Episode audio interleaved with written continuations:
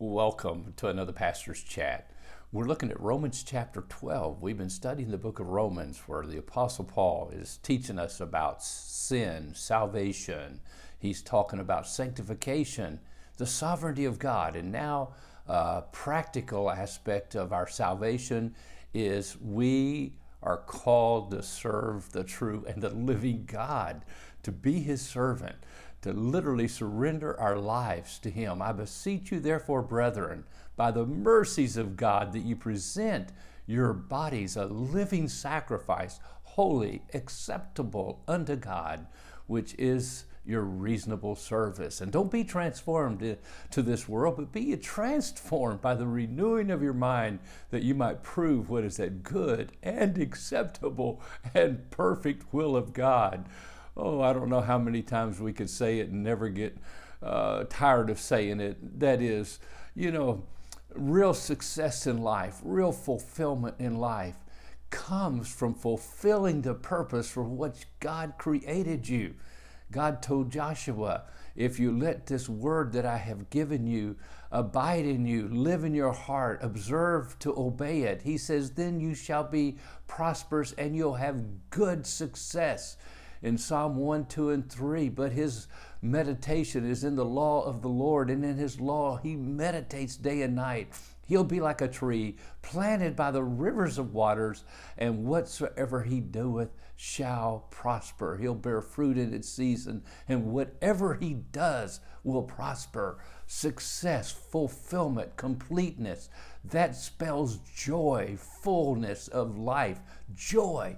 That's what you're looking for. That's what we're all looking for. Every human being is looking for that completeness. We're all born because of sin with an emptiness inside of us. Uh, something there is missing. But when we find Jesus Christ as our Savior and He comes into our heart, there is a fulfillment that begins. But then God has saved us for a purpose. Rick Warren wrote the book that was a bestseller, The Purpose Driven Life rather than a life driven by circumstances and happenstances and driven by situations and relationships with other people. You can have a life that's driven by purpose, and that purpose is to glorify God. And the way you glorify God is being a part of His church because it's in His church that the glory of God is revealed and manifest to the world around us because the church is the body of Jesus Christ. And the Bible teaches that Jesus, He came, the law was given by Moses, but grace and truth and the glory of God came in the person and face and the image of Jesus Christ, who is the glory of God. My friend, today, for fulfillment, you must be born again. Turn from your sin, repent, invite Christ to come in your heart. He died for you if you've never done that. Secondly, you need to follow Him with all of your heart. That's the great commandment. And the only way you can do that now is now you have a new spirit within you, the Holy Spirit to guide and direct you. And then He also gifts you to be a part of the local body of Christ.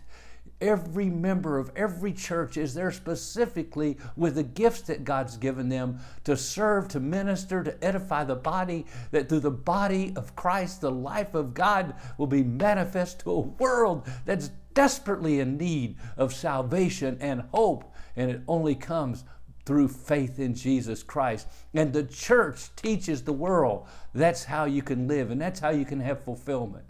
My friend, if you want fulfillment, you must fulfill your part in the local body of Christ. It's God who works in you both the will and to do of His good pleasure. Boy, I get so excited as I talk about these things because this is what Romans chapter 12 brings us to as Paul lists these seven primary spiritual gifts that one of each, every, every believer has at least one of these.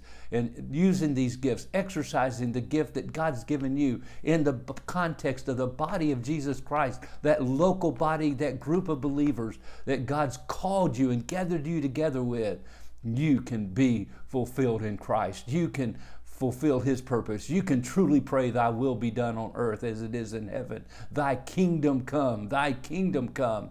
And you're a part of bringing the kingdom of God, the spear of God's influence and God's rule and God's sovereignty into this crazy, mixed up, dark world. You can be a part of something great today. I trust you will be.